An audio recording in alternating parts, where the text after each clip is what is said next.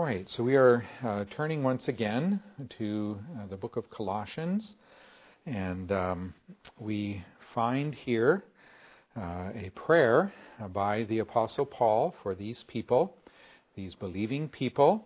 Uh, he has already uh, given thanks for the fruitfulness of the gospel in their lives. He's rejoicing to see that and thanking God for it, um, but he's asking for more right? And that's the interesting thing. Uh, however far we have gone in our personal walk with the Lord, there's more to go, right? There is more to go. And we count not ourselves to have apprehended, to have arrived, to have attained, uh, but we press forward. And so that's really what he's praying for these people. Uh, there are two main aspects to his request. Uh, the first in verse 9 that they would be filled with the knowledge of God's will in all wisdom and spiritual understanding. But this knowledge is not to be academic only. It's not just information that's nice to know. It is information to be lived, right? When we know the will of God, that speaks to our living. And so the second part of his request, that they might walk worthy of the Lord, verse 10. And then there are various aspects, additional phrases that are given to us that help uh, elaborate and give us a fuller picture of what that kind of walk looks like.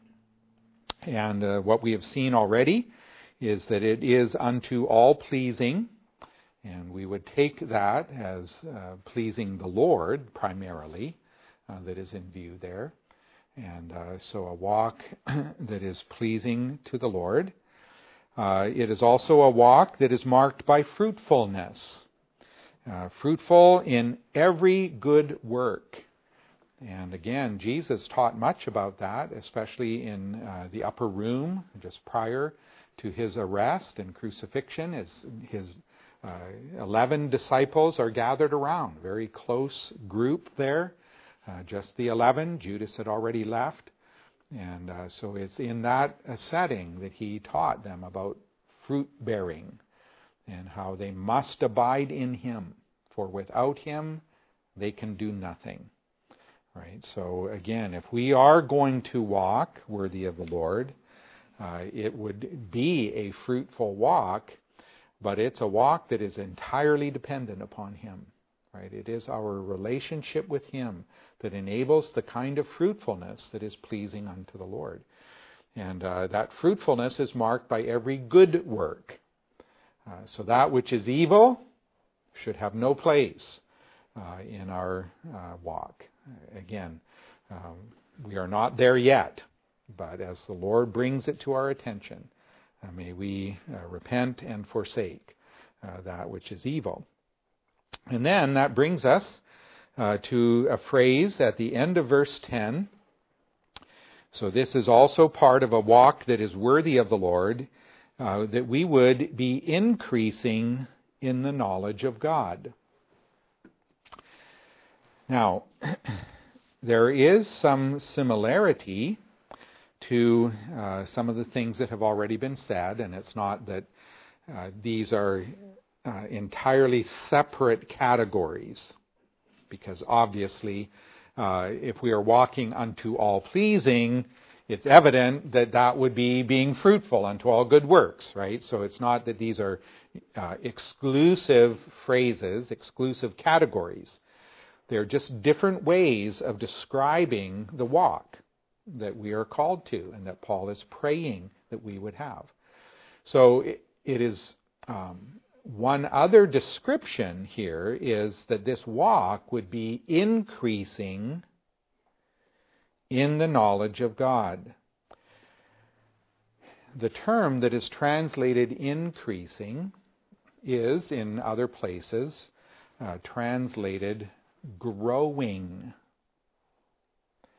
Uh, for example, in 1 Peter, uh, he uh, uses the picture of a, a new baby. And he says, as newborn babes, desire the sincere milk of the word that you may grow thereby. And so you have literally that, that picture of a little baby, but you don't want that uh, person to stay a little baby. If they stayed a little baby, you would be very concerned um, because something's not right. Uh, they should be growing, right? And so, so that term is used in that context, right? So it has that idea of growing. It can also be used uh, of plant growth. So literally speaking of plant growth. Here, it's obviously speaking of growth in knowledge, right? Uh, but it, it is interesting that it comes right alongside of the idea of being fruitful.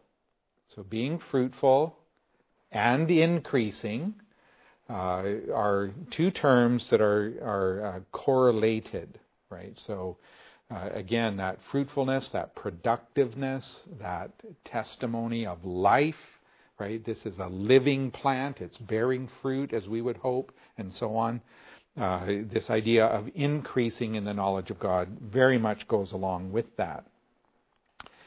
So here's this increase or growing in the knowledge of God. What is very interesting is that in verse 9, he was praying that we would be filled with the knowledge of his will, of God's will. So, on the one hand, there was that desire that we would be filled with the knowledge of God's will. The result of that would be a walk that is worthy of the Lord, but one of the components of that kind of a walk is an increasing knowledge of God Himself. And so it's not just a knowing of His will, but it's a knowing of God Himself that Paul is interested in for these believers. Um, and there is a there is a difference, isn't there? I mean, you can know what someone wants, um, and I guess in knowing what they want, you know something about them. Uh, but that doesn't require personal experiential knowledge of the person. Right? You can know what someone wants because you may have read about it, or someone else may have told you about it. You know, oh, so and so, this is what they want. This is all he can talk about. Whatever. Really interested in having this or uh, doing that or whatever. Someone can tell you about that, and you know something about that person's desires, his will, uh, but you don't really know the person. So this is telling us no, we want to know the person. And uh, we want to have an increasing knowledge of God Himself. Now, this idea of knowing God is connected with our walk right? So we are walking worthy of the Lord, and then here are these additional descriptions increasing in the knowledge of God. So as we proceed through life as a Christian, as we are stepping day by day, uh, moment by moment through life, uh, making our choices, fulfilling our responsibilities, doing the things that are set before us day by day to do, that walk is supposed to contribute, the walk itself, the way we are living, okay, is supposed to contribute to an increase in our personal knowledge of God. And that makes sense if we are doing some of what we've been studying in Romans chapter 8 because in Romans chapter 8, we are, we are being taught about not walking in the flesh, but walking in the Spirit. That's the third person of the Godhead. And in Romans chapter 8, we're told that He dwells within us. Okay? And even as we studied this morning, and we understand that in our weakness, in our infirmity, as we are facing those troubling times of life, and there may be cases where we don't even know what to pray. We don't even know what is the will of God in this situation.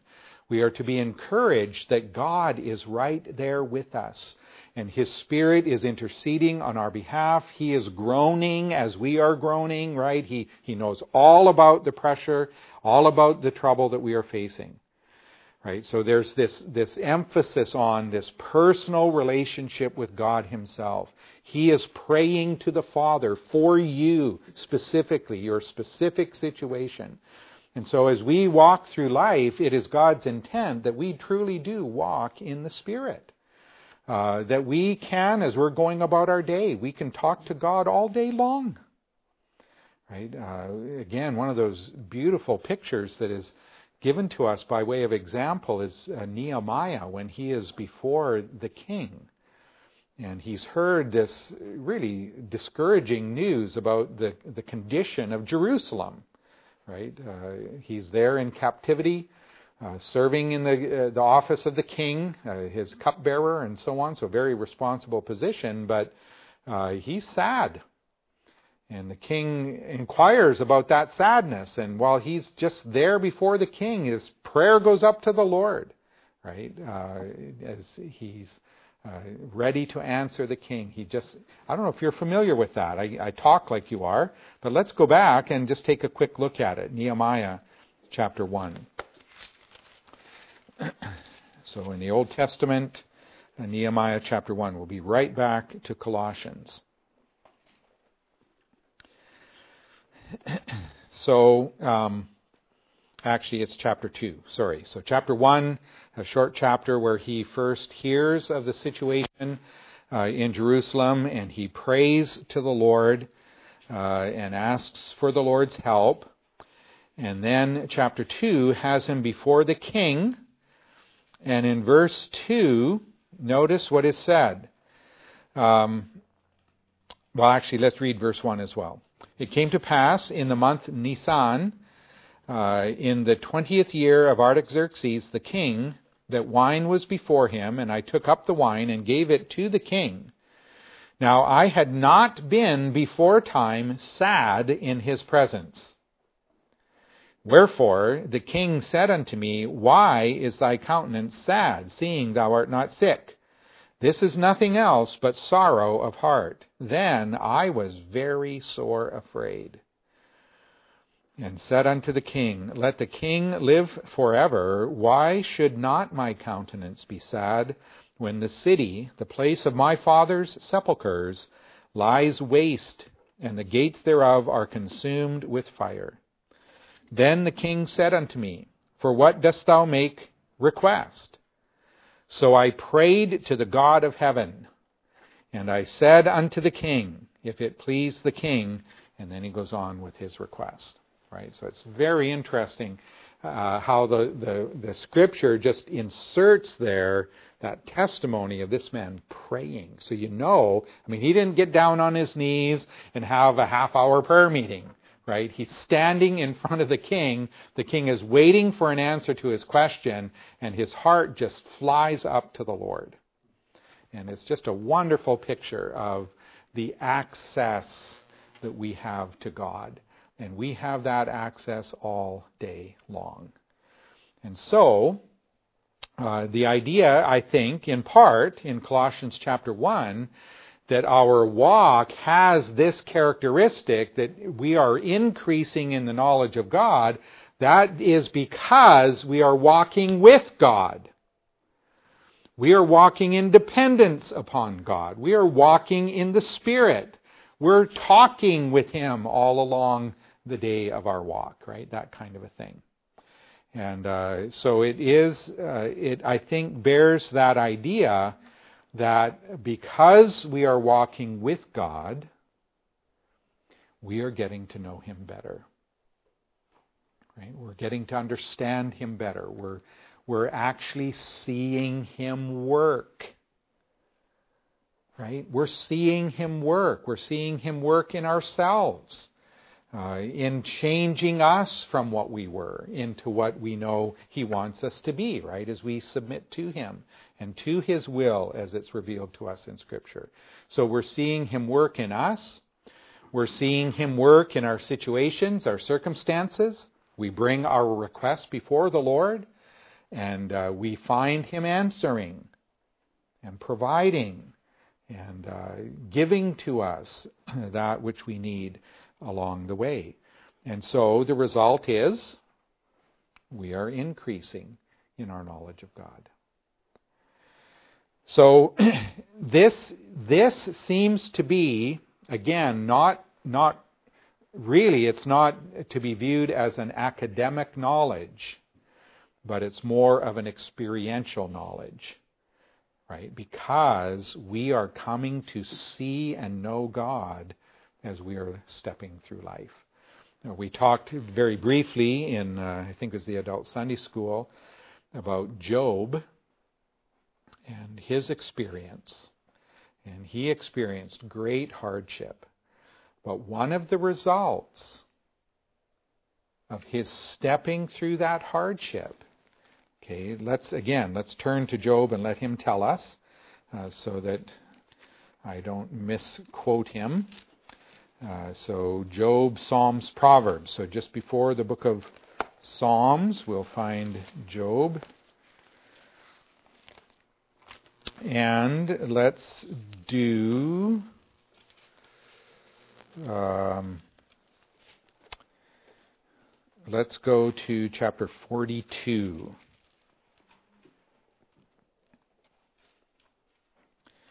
And actually, let's uh, step back to chapter 40 for a minute.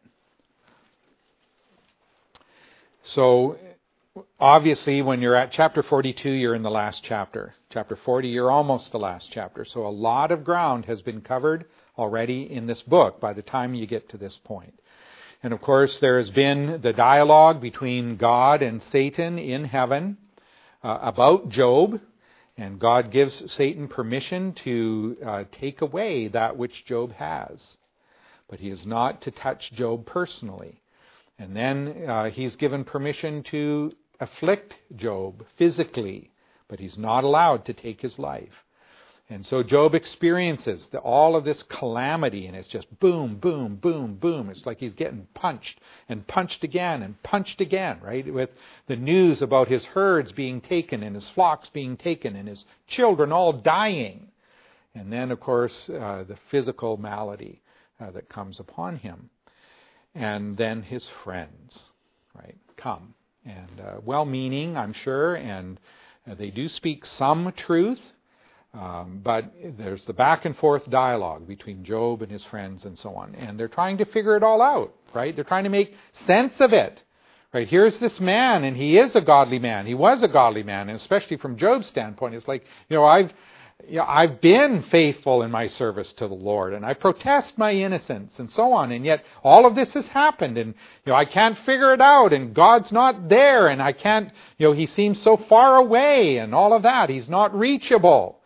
Uh, and then God comes and talks with him and reminds Job of who God is, right? As the creator of all things and the sovereign God. And notice in verse 4, chapter 40, verse 1, Moreover, the Lord answered Job and said, Shall he that contends with the Almighty instruct him? He that reproves God, let him answer it. And Job answered the Lord and said, Behold, I am vile. What shall I answer you? I will lay my hand upon my mouth. Once I have spoken, but I will not answer. Yea, twice, but I will proceed no further.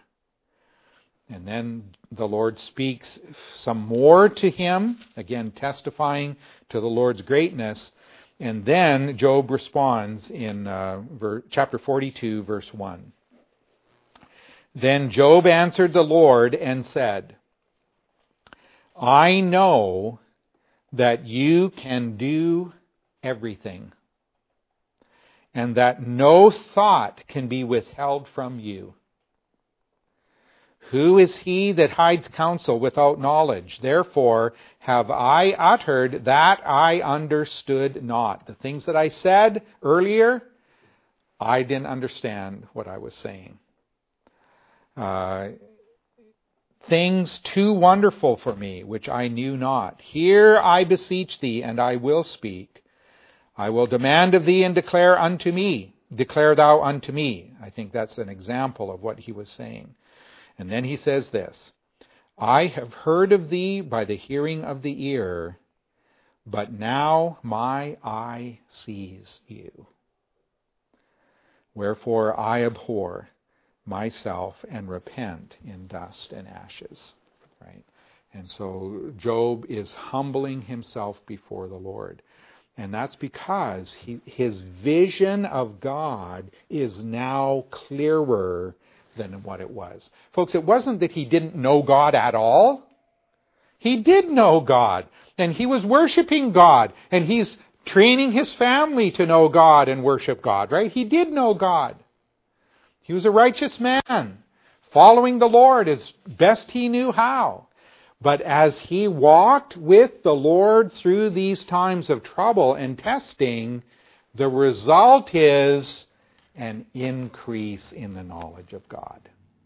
Right? His vision is now clearer. He's seeing better than he saw before. Right? So that's what Paul is praying for. Right? He's praying for a walk that will do that for us. And again, it's not just that you hear about him.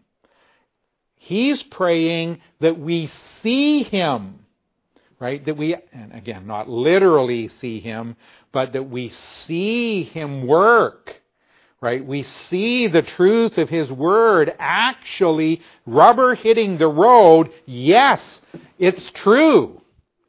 And I know it's true because I lived it by God's grace, right? I followed Him and I found His Word to be true. Uh, you think of John Bunyan, and his Pilgrim's Progress. And, you know, there's this wonderful picture of um, mental block. Is it faithful that crosses the river first? Um, and he calls back, I found the bottom and it's sound. Right? That idea that, you know, hey, we're, we're going to make it. Um, and uh, so that's, I think, part of what Job or uh, Paul is praying for for us. Right? For these believers, we ought to pray for ourselves. It's this walk with the Lord that puts the Lord to the forefront and enables us to see Him, to see Him better, to see Him clearer, to see Him faithful to His Word and to His promises. And that helps us then increase in this knowledge of Him. So again, it's not a theoretical knowledge. It is a knowledge that is born out of the experience of living life with God. Right? And looking to Him in our hard things, and trusting Him in those hard things, and laying hold of the promises of His Word, and praying them back to God right? Saying, Lord, you have promised this. Here I am, and I am in this situation, and I am now asking you to help me, to help my family, to work and minister in our church, in our community, or whatever it is. Folks, that we would actually call on God to do in our lives and in our living that which He wants to do. And that because of that, we come to know Him better. That's what Paul is talking about, I believe. Now, in Ephesians chapter 4, let's turn there for just a minute. This knowledge of God, there it's more specifically stated the knowledge of the Lord Jesus, but this is associated with spiritual maturity. Right? So, so there is a growing process. Okay, by definition, if this is increasing, it used to be this much. And now it's this much. And now it's this much. And now it's this, right? It's increasing. So, this knowledge that we have of God, the idea is that it's increasing. In part, that's going to take time, right? Because you have to live it.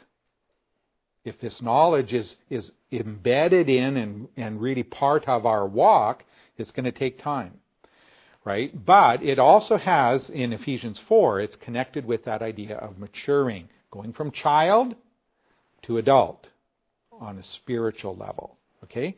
So Ephesians 4, uh, notice verse 11. He gave, that is Jesus, gave to the church some apostles and some prophets and some evangelists and some pastors and teachers for the perfecting or the maturing of the saints, for the work of the ministry, for the edifying, the building up of the body of Christ, till we all come in the unity of the faith and of the knowledge of the Son of God unto a perfect man, a mature man, unto the measure of the stature of the fullness of Christ, that we henceforth be no more children. Right? Tossed to and fro. Okay, so, so here, this knowledge of the Son of God is associated with this idea of spiritual maturity. Right? That's part of what we're doing here tonight. Okay, as a church, a local church, the Word of God is being preached, and one of the purposes in the preaching of the Word of God is to help us grow in our knowledge of God, our understanding of His Word, and to lead us forward in spiritual maturity. Right? So this knowledge of God is associated with that. But I want us to take a look at how Peter deals with this in 2 Peter. And we're going to start with the last verse in the book. Isn't that the way you always start? I mean, go to the last page, figure it all out, and then go back and, you know, no, not really, but some people do. See some heads nodding there. Okay. I don't know about you, but you ruin all the fun. It's like someone telling you the story before you ever read it. It's like, what's the point of reading it then? You know. Anyway, we are going to start with the last verse. okay, so Peter here is writing, and from what he says earlier in the book, he gives indication that he's likely going to die soon. And so one of his express purposes in writing was to, so that these people to whom he is writing, these believers, would always be able to keep in remembrance certain things. Right? He's wanting them to remember, not forget. And when he finishes then, these are the last written words of the Apostle Peter that we have. He says this but grow in grace. By the way, that's our word increase. Grow, translated grow. Grow in grace and in the knowledge of our Lord and Savior Jesus Christ. To him be glory both now and forever. Amen. Right? So you want to hear the conclusion of the whole matter? grow in grace and in the knowledge of our Lord and Savior Jesus Christ. Right? And what we're going to see in just a minute is that what Peter has in mind is very much what Paul had in mind. This idea of a walk that measure is compare, compares properly with the Lord and the gospel and all that God has done for us and so on, right? All of those things that we studied in earlier messages. Peter is going to touch on that very same kind of idea, right? And he's going to connect it with this knowledge of God. Okay, so as he comes to the end, this final admonition is that we would grow, that we would increase in grace and in the knowledge of the Lord Jesus. Okay, let's go back to chapter 1.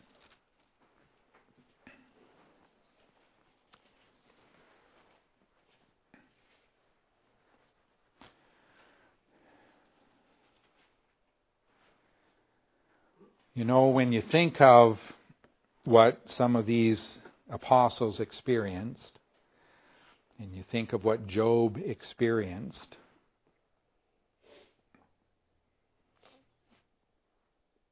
you want to walk like that? you know, on one level, it's like, Lord, I'm I am afraid. I'm sorry to say that. I mean, here I am. I'm the preacher, right? I just have to tell you, in some ways, it's fearful.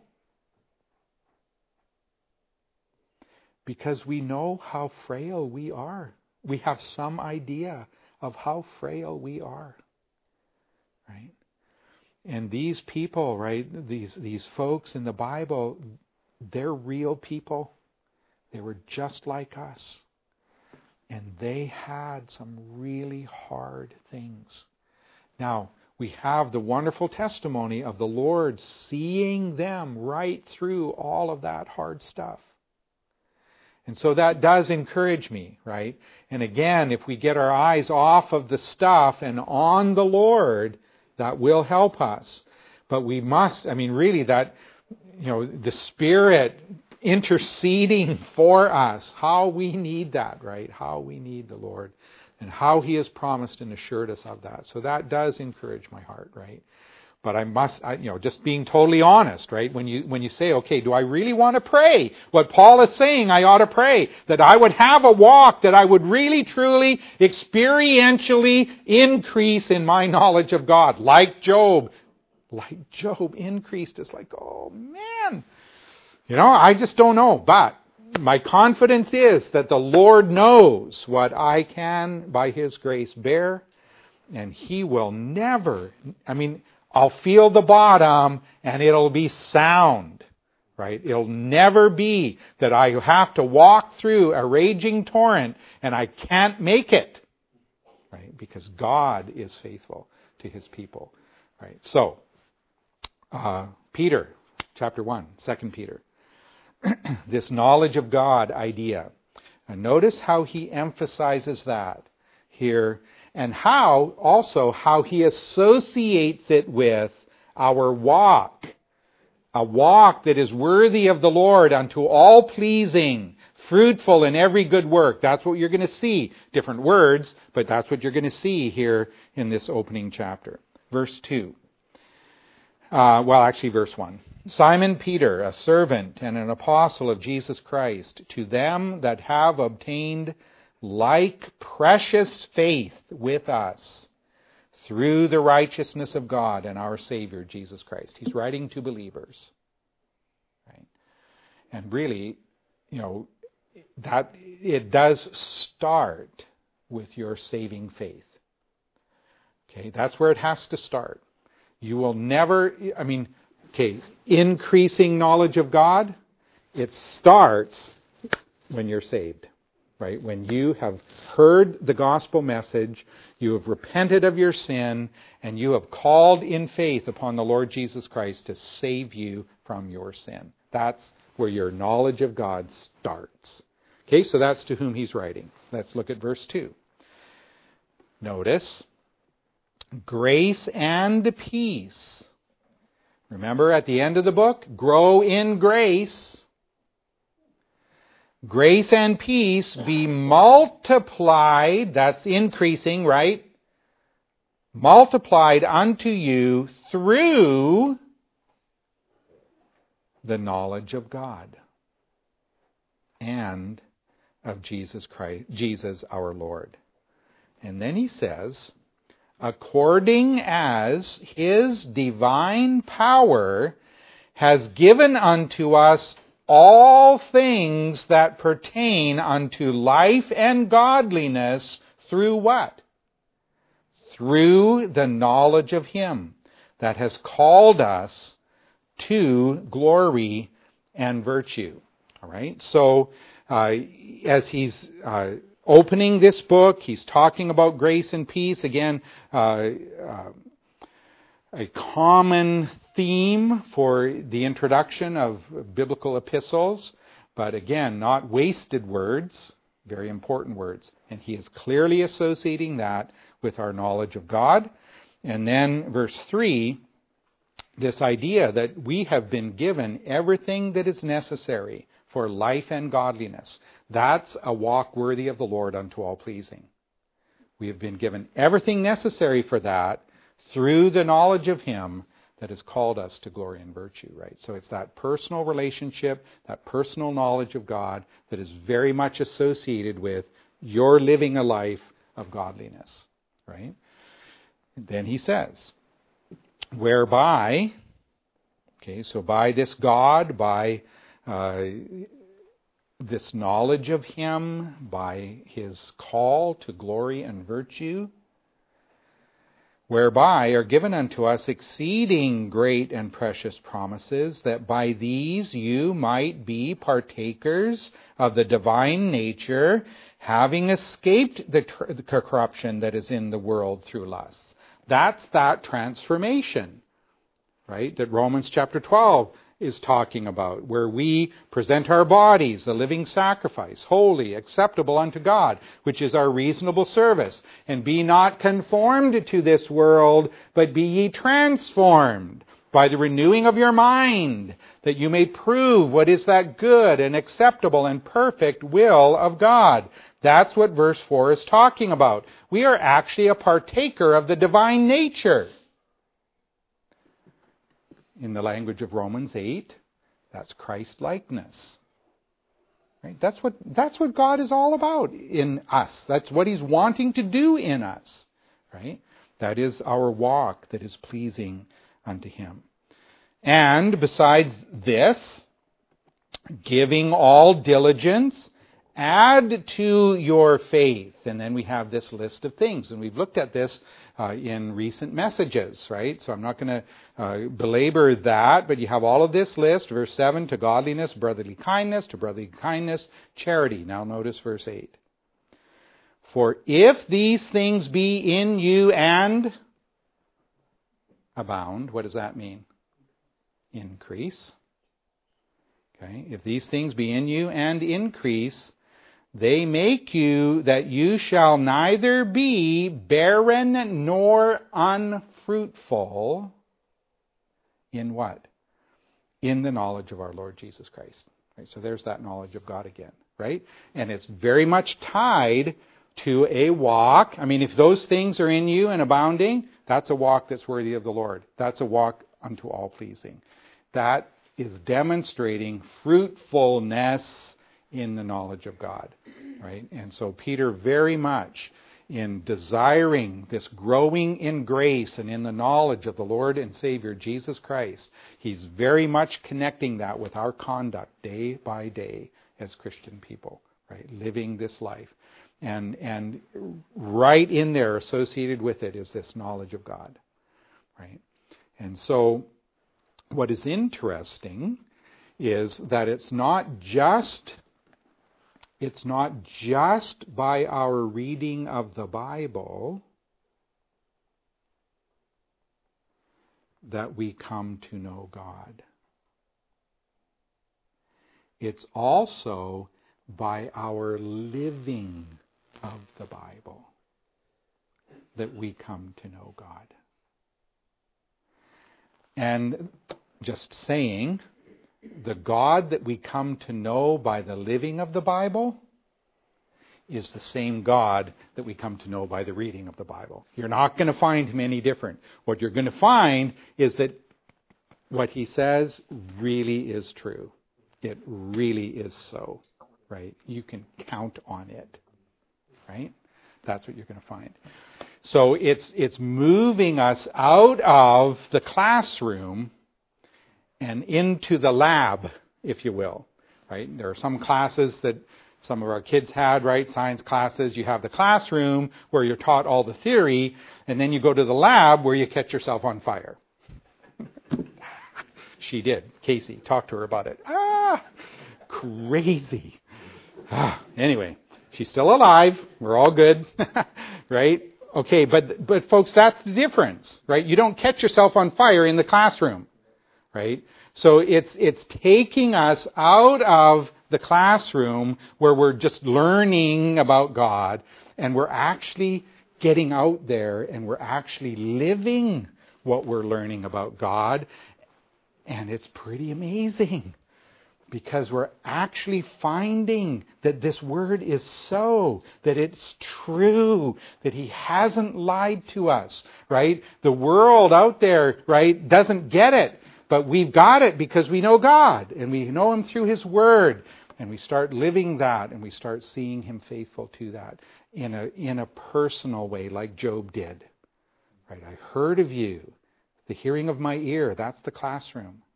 But now I see you. I've gone into the laboratory of life and I've actually lived with you in those hard times, especially. And I see you now, Lord. And I can rightly relate to you and humble myself before you and lay hold of your promises and really fully know the benefit and blessing of being a child of God. So Paul is praying for these believers, number one, that they would be filled with the knowledge of God's will in all wisdom and spiritual understanding. That is the classroom.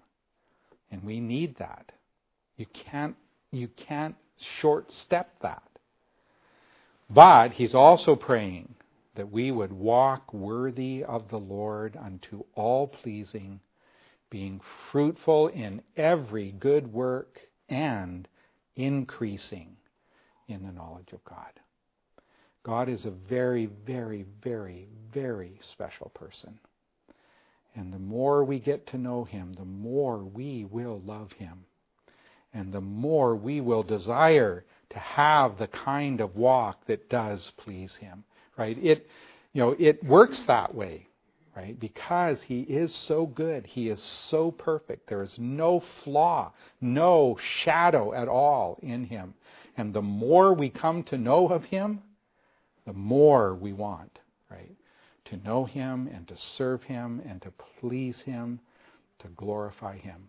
You know, Paul comes to the end and he says, This is my desire, that whether by life or by death, Christ may be magnified. And we do that by a walk that is worthy of the Lord. Let's pray. Dear Heavenly Father, thank you for this prayer of the Apostle Paul. Thank you for what uh, these words set before our minds. And as we compare these other scriptures, Lord, and we have some understanding of this privileged opportunity that we have to actually know you because by your grace we are following the counsel of your word. We are endeavoring to do your will.